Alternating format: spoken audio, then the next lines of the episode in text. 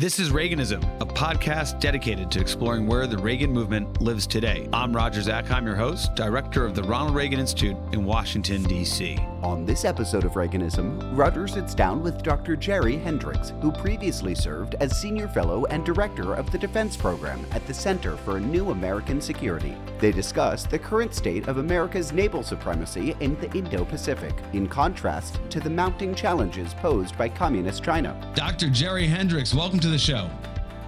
It's great to be here, Roger, and, and thank you for having me on again. I always enjoy these conversations. Well, uh, you are a pleasure to have on the show, a real expert in, in national security, defense strategy, and particularly the U.S. Navy, uh, naval strategy. We'll talk about all that today. Uh, you come to us after years of service as a strategist for the CNO, Secretary of the Navy, uh, Undersecretary of Defense for Policy, that Office of Net Assessment, which of course has been critical over the decades as being the the think tank of sorts where uh, winning strategies for the U.S. military uh, emanated from. Uh, Jerry, one of the things I want to start with today is the recent release of the China Military Power Report. This is the annual report the Pentagon produces talking about what China is up to militarily. Quick note about that for viewers and listeners. This was a sort of report that up until President Trump was elected, the administration never really wanted to give Congress. Uh, it's a riff on what Congress required um, of the administration during the Cold War when Congress wanted to get a better handle of the Soviet military buildup. Now, with President Trump and the focus since on China, now we're getting some really good media information out of this report. Jerry, have you had a chance to look at the report? What stands out to you? Uh, and we'll jump into some of the Navy numbers that were, were in the report. Well, I mean, you know, the, the entire report demonstrates that China is making significant investments in their uh, defense industrial base as well as their overall defense structure. What we can kind of figure out is the difference between what they're publicly reporting so far as how much they're spending on defense and what's actually being uh, made manifest in their force are two different numbers. So, you know, clearly, obviously, a, a centrally controlled economy, uh, they can hide a lot of numbers and, and the way that they they do things. But right now, we're seeing the construction of a new uh, combatant for the Chinese Navy, Navy every five weeks. Uh, that's essentially, you know, over 20 ships, uh, you know, that we're seeing projected across a year. You know, we're lucky to get eight to 10 ships out a year. So they're they're vastly outbuilding us right now, and they're able to do that because they got a larger industrial base. But but beyond that, you know, we're looking at their rocket force, uh, and so we're seeing a modernization of their rocket force. Uh, we're seeing indications of significant improvements in uh, their nuclear uh, force, which is concerning uh, because we really are coming into this, you know, sort of trilateral nuclear arrangement, which we have no experience with. Virtually all of our strategies and all of our treaties are set up really uh, on a bilateral basis between us and the former Soviet Union. So the idea that we're going to be balancing between three legs and also a significant modernization of the Chinese Air Force. Uh, so they're seeing, you know, investments in stealth, both in smaller fighters, but also moving towards larger bombers. Those are concerning to us uh, because we're making these investments right now in B-21. And if China is able to engage their industrial base as well as uh, for aircraft, as well as they've done for uh, ships, uh, they can outbuild us there. So it, it's it's a really troubling report. Yeah, uh, a lot there to discuss. So I'm going to pull on a couple of threads there. First is their defense budget. Generally, we think of it as well, maybe a third of of the U.S. defense budget. Is a question of uh, whether or not they include the personnel costs there. Of course, the United States does. But what I hear you saying, Jerry, is that the way to measure it perhaps is not um, what you know the normal metrics in terms of what the government says and uh, the size of let's say their defense concerns but actually look at what they're producing. And then and then from that you see that this is uh, a buildup on a scale that is probably on par with what the united states spends. Now there's certain things that we spend on including our budget that may not be apples to apples to apples with with with, the chinese. I mentioned some of those personnel costs. But is that where you're going in your mind? Do you think it's almost a one-to-one yeah, uh, I, I, think that, quite frankly, I think they're probably spending less than us, but being more effective with it because they have a younger industrial base uh, and and um, and let's just say essentially controlled ability to produce. Uh, but that being said, they are vastly outbuilding us. And and you know, going back to you mentioned my my work in in Mr. Marshall's office, the Office of Net Assessment. I can remember having a conversation with him one time uh, about the fact that if you show me what they're building, I'll tell you what their strategy is. So as we look at the types of ships and aircraft that they're building, they're moving really uh, significantly from a coastal defense force to a power projection. So let, let, us talk. I throw some numbers at you just for for context for uh, listeners and viewers. The United States battle force today stands at uh, roughly 290 ships. The PLA Navy has 370 ship fleet. Uh, expected to go to 395 by 2025 and 435 by 2030. Those are the numbers in the aforementioned military power report that the Pentagon put out, China Chinese military power report. All right, so Marshall, Andy Marshall comes to you, shows you these numbers, and then he says, "Okay, what are they? What are they seeking to do? What's the answer?" Again, and so we're looking at power projection because if you look at what they're building, uh, they're looking at guided missile cruisers, they're looking at uh, guided missile destroyers, they're looking at large amphibious assault ships, they're looking at aircraft carriers huge investments right now in their nuclear attack submarine force, as well as a modernization of their ballistic missile submarines. This is this is definitely moving from again coastal defense to power projection. Now, what was interesting, uh, because I monitor this really close, is that 370 ship number that we're looking at right now uh, does not include approximately 85 ships which are small surface combatants, which really can only operate inside the first island chain. And we made a decision to not count those towards Air Force when the Chinese very much count those towards Air Force. So the Chinese are actually coming to play right now with around 455 ships uh, to be able to operate inside that first island chain with 370 ships being able to go on the road project power beyond the second island chain that should be concerning to any geostrategist today. Super interesting. So 370 that can go beyond the island chain we keep on referencing. And this, you know, for for way to think of it generally is that first island chain is kind of where Taiwan sits, and then beyond Taiwan, if you go um, Japan, the, the east east of Taiwan, Japan, Philippines, then you get the second island chain, and and the the sorts of ships that we're not counting in this report, you know, the one that gets from 370 to 455 uh, Jerry, you're saying those are kind of more littoral sort of ships, maybe akin to our littoral combat ships, or uh, but but but they're PLA. These are Navy ships. These aren't some sort of uh, Coast Guard uh, ships. These are these are part of uh, you know what what the what the PLA Navy would say they're surface combatants. Uh, that's correct. And so if we really think that the primary area that we're concerned about is the Taiwan campaign and the Taiwan threat, operating inside that first island chain, those ships were, will very certainly play within that. But if we come to play and we have to project power across the vast Pacific into the Indian Ocean and the Pacific Ocean, let's say that we want to impose an economic blockade. So I want to cut off or interdict their supplies from Africa and Australia and South America. So they'll have a sufficient number of ships to stay home and play inside that first island chain, and they'll have a large number of ships that they can project outward to defend their shipping fleet and interdict our Navy if we try to move against it. So they have a very balanced uh, inside game, outside game right now. And I don't think that we really have gained a significant strategic appreciation of what they're able to do with the fleet they have. Well, I want to get to the inside game in a second, and that's uh, the euphemism for Taiwan. Uh, but before we get there, there got to be some challenges for the Chinese. And so the, one piece of it is shipbuilding, but we've been projecting power globally as a country.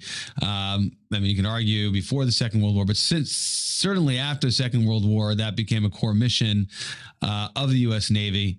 Uh, we're smaller than we've ever been, uh, but this is what we do with our carrier and our carrier battle groups. We'll get to this a little bit later, but you know, we we have the uh, war uh, in, Gaza uh, following Hamas's uh, vicious attacks on Israel on October 7th. The response, not just one, but two carrier groups have gone out to the Med, right, to the Mediterranean. So we've, we've done this a long time. Um, we can talk about whether or not we have sufficient force, sufficient um, uh, ships to actually sustain the type of, of, of engagement we've done to project power globally. But for now, just comment on the challenges that PLA will face to actually operate globally beyond just having the the the, ships? Well, one of the things that uh, I look at, you know, that that old uh, joke, you know, George Marshall talked about logistics wins wars, you know, uh, you know, uh, tactics and strategy win battles, but logistics wins wars. Well, what is the logistics train that the Chinese have established? They have made significant investments in a number of port facilities around the world, and they will say that, hey, those are commercial port facilities. They don't have military intent uh, and, and, you know, so on and et cetera. The fact is, is you know that that's a snap of a finger turn of policy that those commercial port facilities being run and managed by Chinese companies and Chinese entities would be able to turn to support their force should they choose to go overseas. The other thing I've been looking at, which is a really crucial widget in naval operations, is their ability to do underway replenishment, UNREPs, as we like to say within the fleet. And when they first started out doing this in about 2010, when they joined Task Force 155, which was the counter piracy task force in the Gulf of Aden, you know, the Chinese would come over and they would have to trail a hose out behind their oiler uh, and then pick that hose up and then you know plug it in you know because that was the easiest way to do underway replenishment at sea now they are doing it like the mature professionals do. They're coming alongside with their oilers. They're tossing lines over. They're rigging cables. They're able to move large amounts of fuel simultaneously, you know, on port and starboard of their oilers. So the Chinese have really matured a lot over the last 13, 14 years on their ability to operate and sustain their operations at sea. So they build a huge port, um, you know, infrastructure and constellation, and they have the ability to, to refuel undersea. They're they're getting ready uh, to kind of play in the big game at this point to be a blue water navy. All right, so the, the, you, you seem pretty convinced that the blue water navy is something that is is not a reach, but but a, a reality. Uh, if it's not here now, it's it's coming here soon.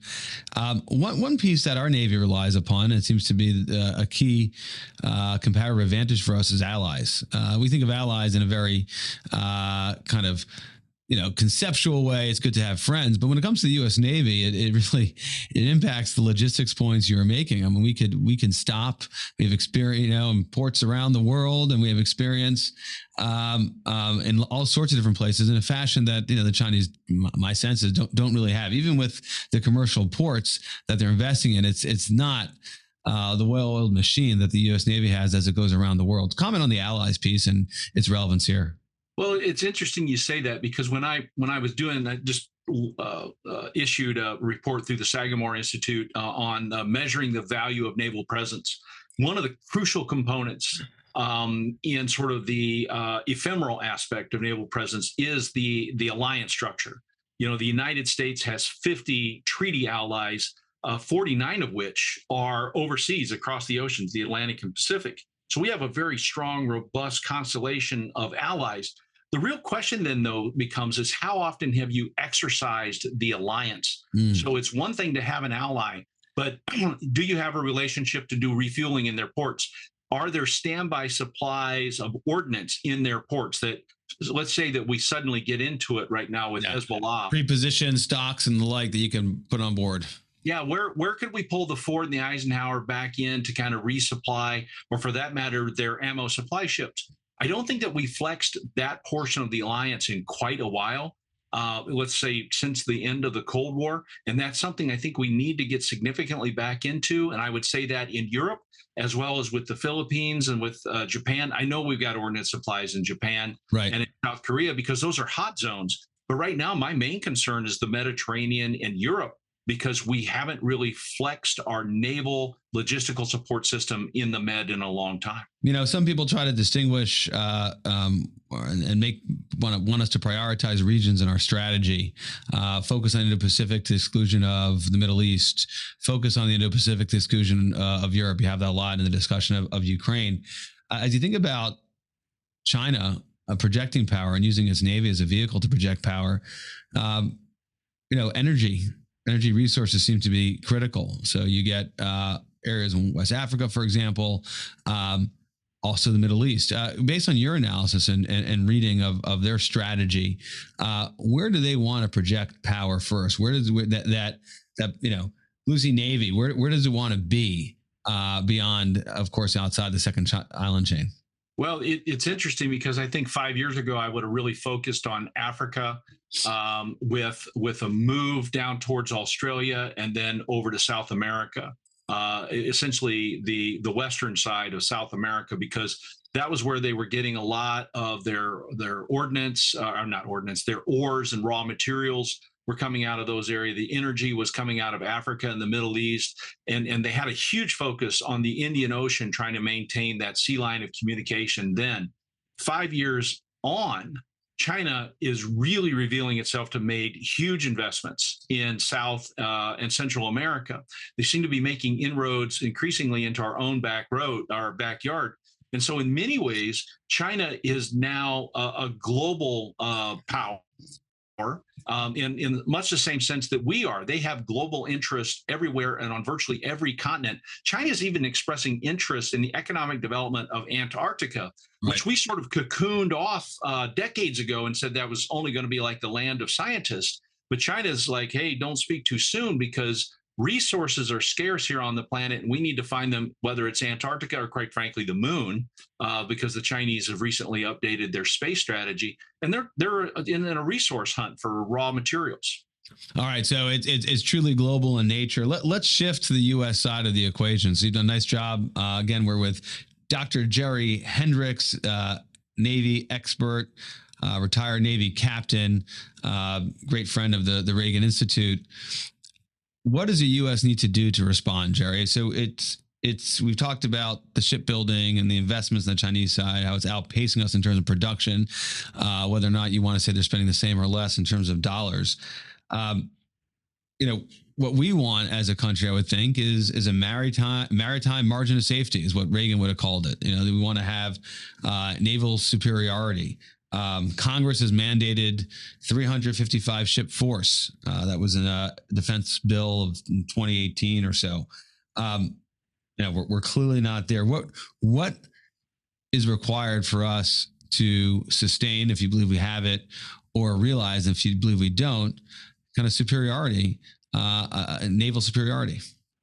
Well, you know, first of all, I, I think in and I, I, I touched on this earlier this year in an essay in the Atlantic he talked about the fact that you know with 33 trillion dollars in debt you know uh, now is a time of choosing to use uh, one of reagan's great phrases uh, where we're going to have to make some hard decision about what we do priority. And by the way that's not about prioritizing china over europe. I, I think we do have to demonstrate um, that that we can be a global uh, superpower on a global scale because uh, we have interests on a global scale and we're being challenged on a global scale but we do have to make sort of a decision whether we want to take a continentalist approach where we really emphasize boots on the ground and direct American involvement essentially everywhere, or whether we would step back and take a maritime approach, which really is, is to say maritime, air, space, and cyber, because I think it's going to be in the great commons uh, the, the oceans, uh, in the air, in space, and cyberspace, where this competition is going to be played out.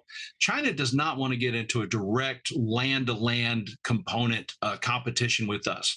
Um, they'd kind of have some freak out about that because if that happens, they've got a giant people factory just to their south that's kind of been eager to get their licks in for a while. And, and China's a little concerned about what would happen in India uh, if we had some sort of emotion where we went toe to toe. So they want to compete in the commons as well. So I think you have to emphasize uh, shipbuilding, aircraft building, and also ship maintenance and aviation maintenance to be able to meet this challenge. We need to be able to expand our ability to produce more platforms, but we also need to do a better job of maintaining the platforms that we have now. And we're sort of failing on both of those. We're failing in that because we have failed to uh, manage the defense industrial base across this span of the post Cold War era. You know, uh, Bill Perry and Les Aspin came in. They had the Last Supper. Uh, they took the defense industrial base from 105 companies down to five companies right. in less than a decade. We're going to need to find a way of turning back up the heat on industrial base expansion and production to be able to begin building our ships and, and our aircraft and quite frankly our rockets as well. I think Elon Musk has given us a strong indication of the way that we can go with space, um, and and I think we're already making significant investments in uh, in China. Or I'm sorry, in cyberspace. Yeah, so so big focus on industrial base investment. Of course, you're referencing uh, with with Bill Perry and Les Aspin, former secretaries of defense during the Carter administration, uh, where they sought out the peace dividend and the Last Supper. They said, well, one way we could spend less in defense is have people, less companies, fewer companies uh, building defense products, and and and it had its effect. Uh, and, and for for the for that episode and for other reasons, in many respects, the U.S. military today still is the military that that Reagan built and the, the Navy that John Lehman built for Reagan, the 600 ship Navy. Um,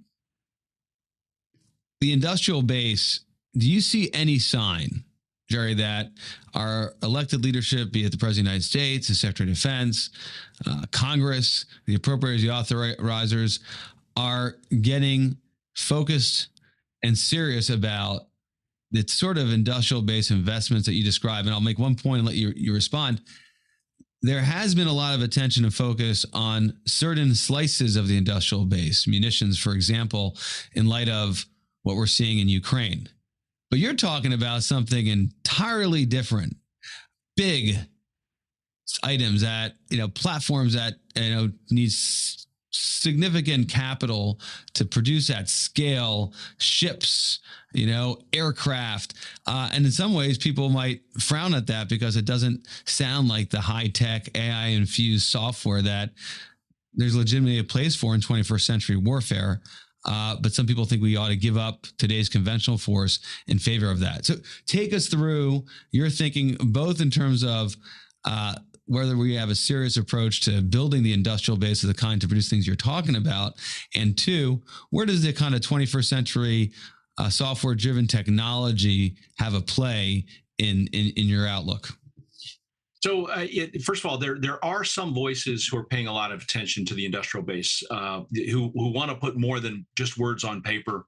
Uh, you know, Ken Calvert, I think of California, who is the chair of the the House Appropriations Defense Subcommittee, is is looking for solid recommendations. Uh, you're seeing authorizers who are interested in the House leadership. I think there's some concern uh, amongst the Democrat side, both in the Senate, the, as to what else will we pay for, because they've had that one for one deal or even a two for one deal that any additional dollar in defense spending would be met with domestic spending. And, and quite frankly, I just don't think that there's room, given the debt and the deficit, for that to continue. And yet, we need to start moving back towards four percent of our gross domestic product and defense spending in order to meet this new Cold War threat. Let me interrupt you right there, Jerry, because you know you can have people looking for ideas, and you mentioned Ken Calvert, who's fantastic. We've had him on the show.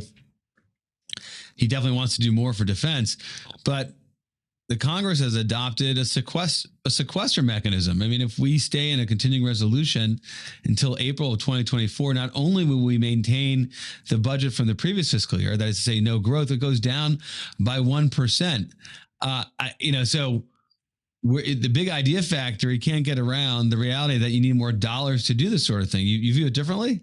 Uh, no, I don't. And I was just about to turn to this because for every Ken Calvert right now in in the House, there seems to be at least eight uh, people who want to view uh, be their fiscal hawks who view that attacking the debt and the deficit is the number one national security priority of the country. And I don't want to diminish the fact that $33 trillion, which is generating some 690 billion in interest payments a year, isn't a problem.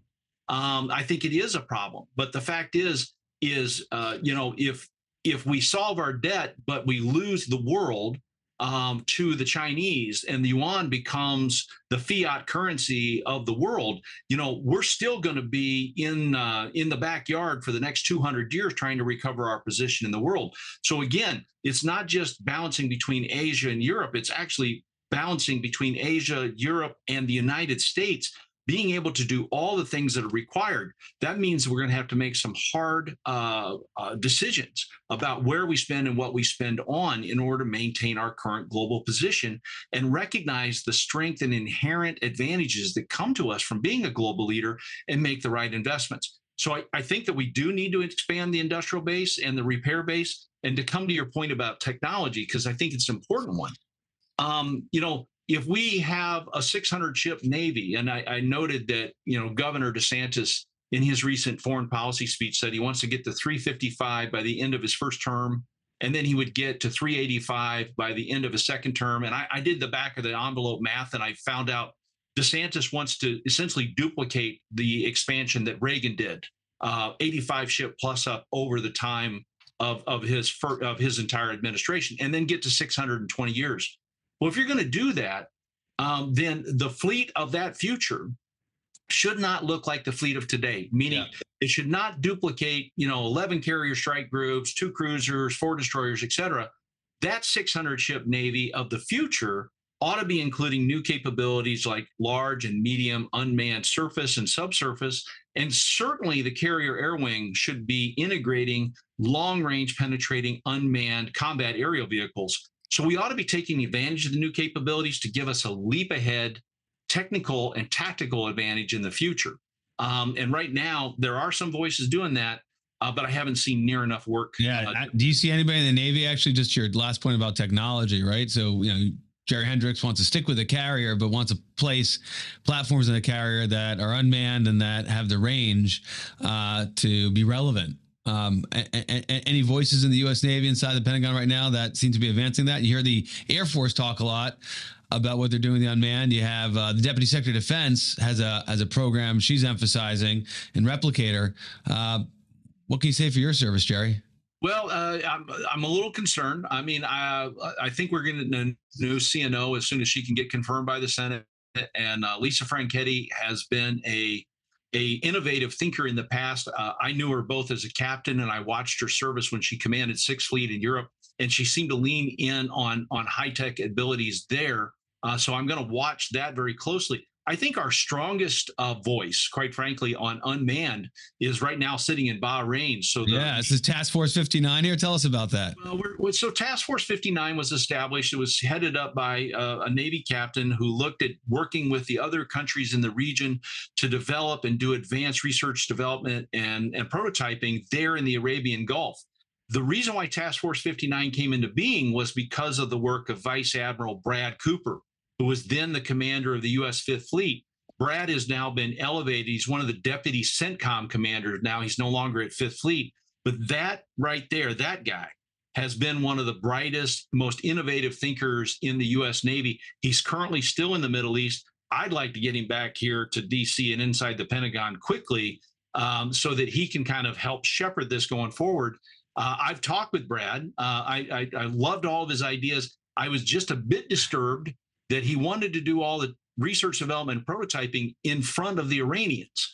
Uh, I would I've advocated for for setting up actually a test range. Yeah, you want to go to Michigan uh, because we we we show too much to our adversaries. Um, eh, tell us about your your your concept of what you want to do in Michigan. That was fascinating. And as you do that, Jerry, uh, just uh, give a little bit more information about what uh, Task Force 59 is doing in terms of the the concept development and platforms. You know, they are these unmanned kind of uh, boats that are that are, are countering some of the uh, you know malicious activities by the Iranians. So, so talk about what they're doing and what you would do in Michigan.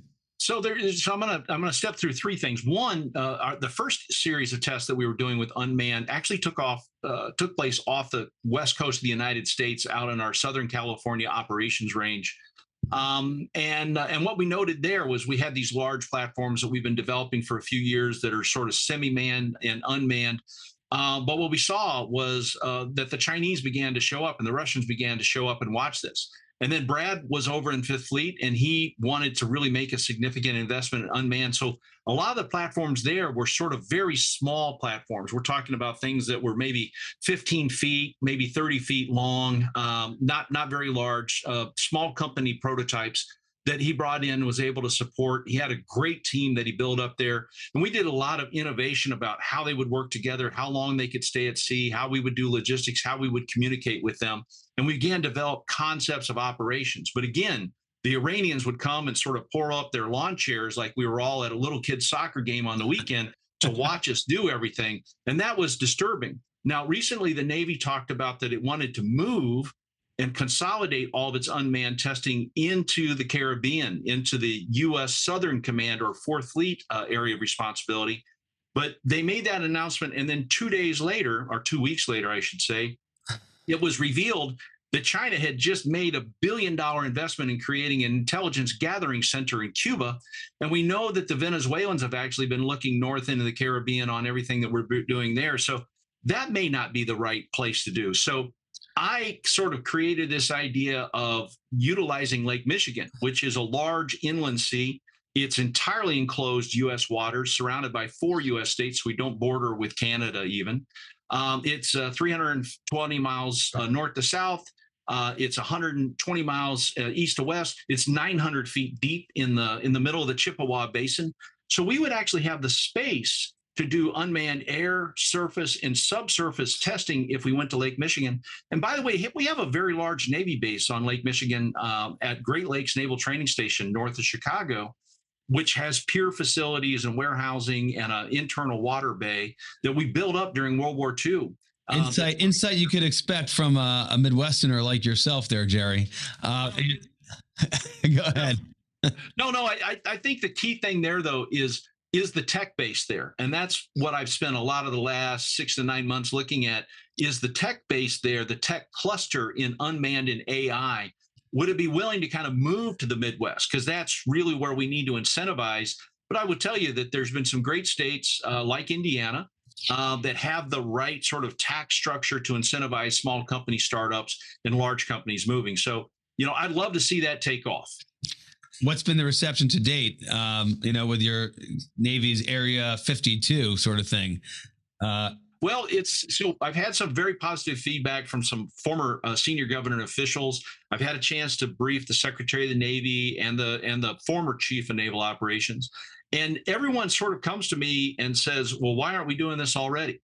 um, and the key thing is that though everyone asks, so I had a chance to brief some senior staffers in the Pentagon. That's like, well, how are you going to pay for it? I said, well, you're already spending millions of dollars developing unmanned. How about we consolidate all those billets and all that money in this location? And then we sort of make that investment and then we can grow for there. But Roger, and this is the, the key and crucial point, is that right now, unmanned platforms within the Navy are largely controlled by the manned communities. And it's not in the interest of the manned communities to see unmanned either grow in its budget or in its missions.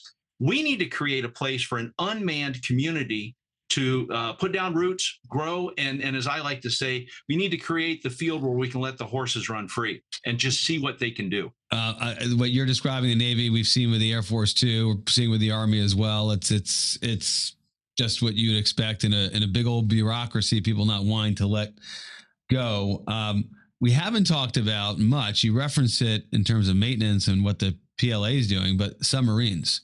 Oh. Um, and let's just take a minute or two to talk about the state of our submarine force, and then we'll want to hit on Gaza and then wrap up this conversation.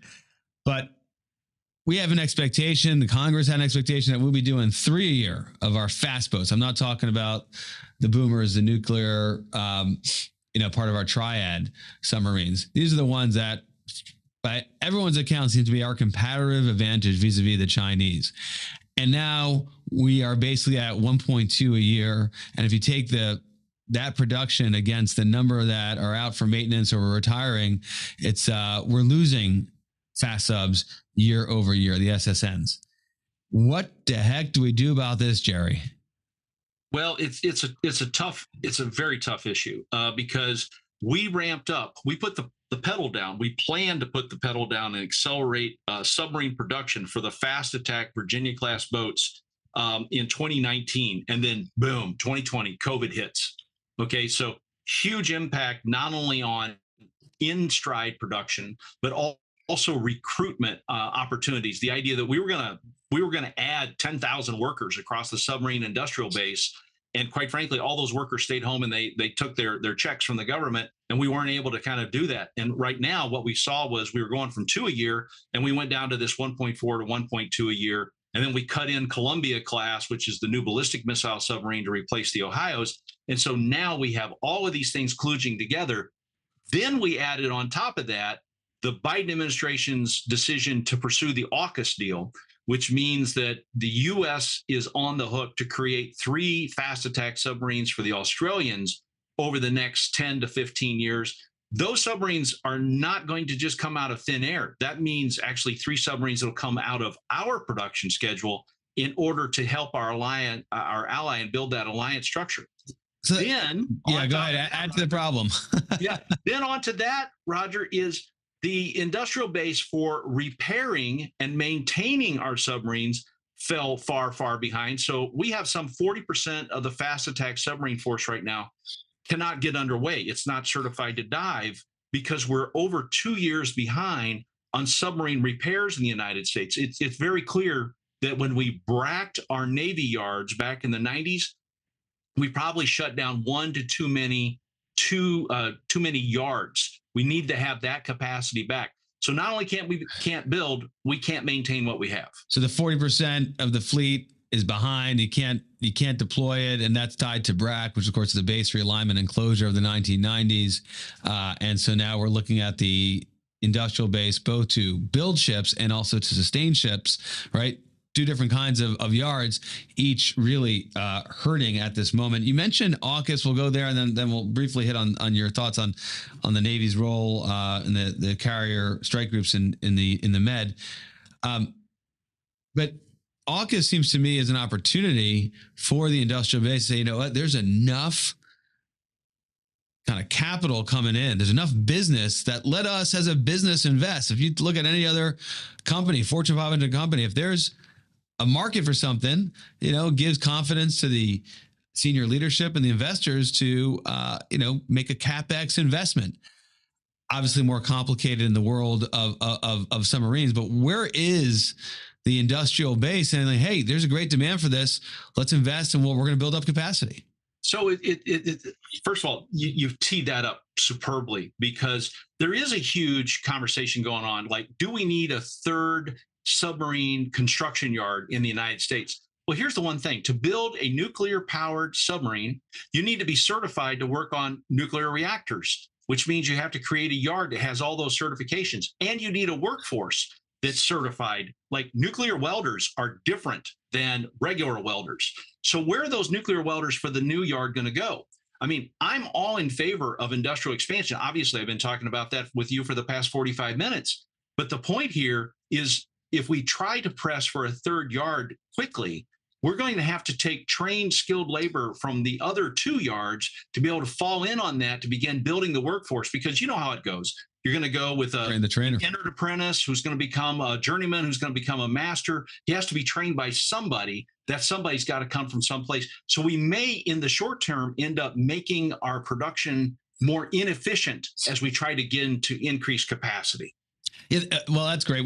More to talk about, perhaps another time. I, I believe we're still uh, building these submarines in the most inefficient way, carrying them up the coast between Virginia and and Maine or wherever. And it's it's it seems to me we could do better and, and get more output if we revisited that as well. Um, last item, and then we'll go to our lightning round. We're with Dr. Jerry Hendrix, retired Navy captain, naval expert. Um, I look at the Biden response to Gaza as it relates to the military deployment of aircraft carriers. I'm surprised they sent it. They sent a second carrier strike group, but to me, it seems a the right use of military power to demonstrate to deter. In this case, deterring Hezbollah, more broadly, Iran, not allowing or, or making clear that the U.S. wouldn't tolerate a second front. Some people out there see this and you know they roll their eyes and they say once again we're prioritizing our force uh, in the wrong area. This is not the right way not, not the right use of, of of naval power. Give me your take uh, on on this latest uh, deployment of of two carrier strike groups into the med uh, as a result of the war in gaza well, the Gerald R. Ford was already there, uh, so she had been operating in the Med. Uh, so we essentially moved her to the East Med, and and, and it was really impressive actually because she took her Ticonderoga class cruiser, uh, she took four of her Arleigh Burke class destroyers, uh, which means that you know you're looking at well over 200 Tomahawk missiles right there, and then the Ford's air wing. So that that's an impressive deterrent force that's showing up very quickly. And then they made the decision to deploy the Eisenhower uh, just a bit early because uh, Ike was coming up in rotation. She was going to do to relieve Ford. So Ike's going to fall in on the Mediterranean fleet with her escorts.